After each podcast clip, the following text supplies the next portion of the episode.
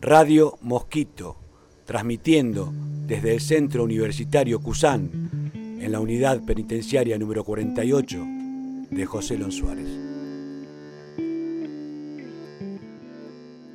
Los caminos de la quema. Yo soy del barrio de Carcova. El barrio es como una selva. Parece todo desordenado, pero en realidad son todas las personas que salen a la calle a buscar el pan para poner en la mesa y darle de comer a sus familias. Algunas personas van a cirugía a la capital, otras salen por acá cerca y muchas nos vamos a la quema, más conocido como Seamse. Nos preparamos con ropa vieja que solo usamos para eso. Las medias por arriba del pantalón es importante para que el lixiviado no te moje todo. El viaje a la quema es un viaje largo. Tenés que pasar por debajo de la autopista del Buen Aire, todo por el costado del arroyo.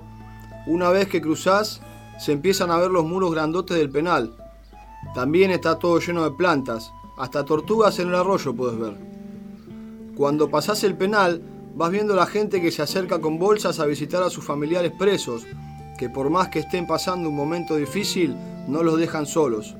Después está el Parque San Martín, hasta el segundo puente que le decimos de Benedetti, donde se quema cable. Ahí recién vas entrando al Seamsen. Recorremos todo campo adentro hasta cruzar un puente sobre el río Reconquista.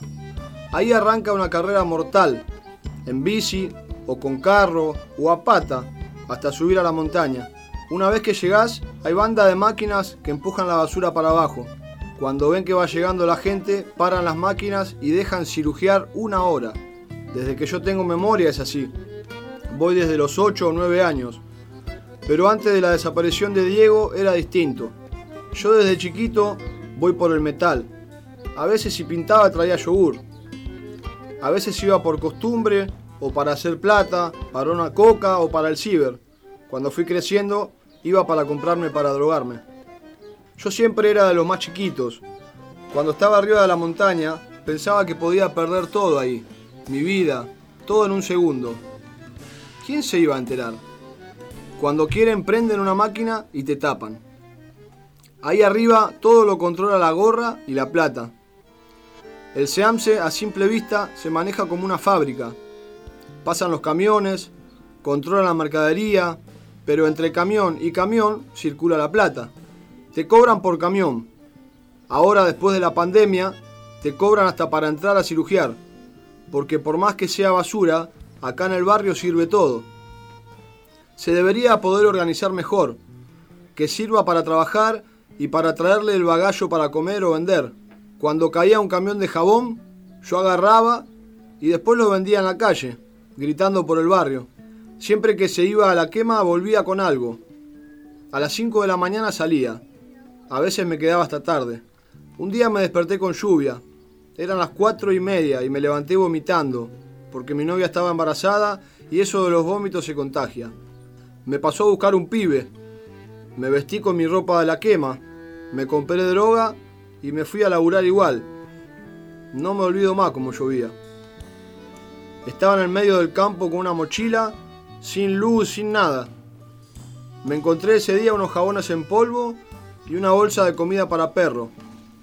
Tenía barro hasta la rodilla y pasé todo el campo hasta el Parque San Martín.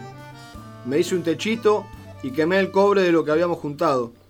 Lo vendimos en Suárez a los metaleros. Tenía como 10 lucas. Como llovía, había podido trabajar tranquilo. Cuando volví me fui hasta lo de mi novia.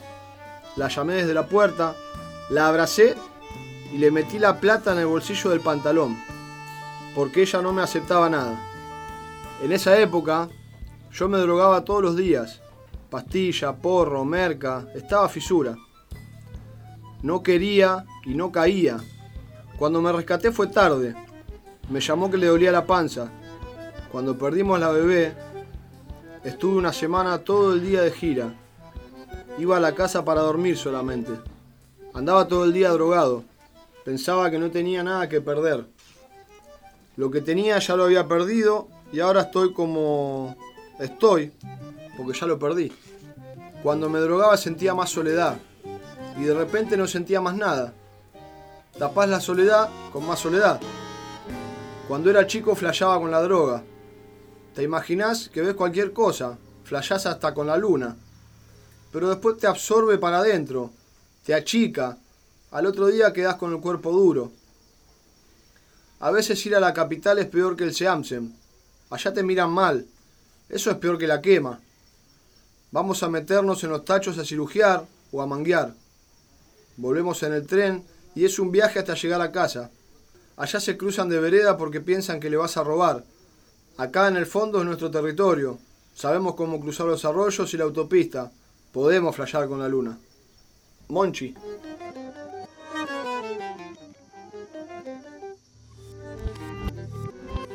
Este texto fue escrito por un estudiante de la Escuela Técnica Secundaria de UNSAN. Tanto el texto como el audio son parte de la muestra de arte y territorio en el Centro Cultural Conti. La Vuelta al Reconquista, Urucutaguay, instalación colectiva con participación de CUSAM. Escuela Secundaria Técnica UNSAM, La Mancha Liberada, Fábrica de Estampas, Bosques Urbanos, Asociación Diego Duarte, Cooperativa Bellaflor, Asociación de Mujeres La Colmena. En, memoria de Diego Duarte, recuperando las historias del río, revalorizando su flora y fauna nativa.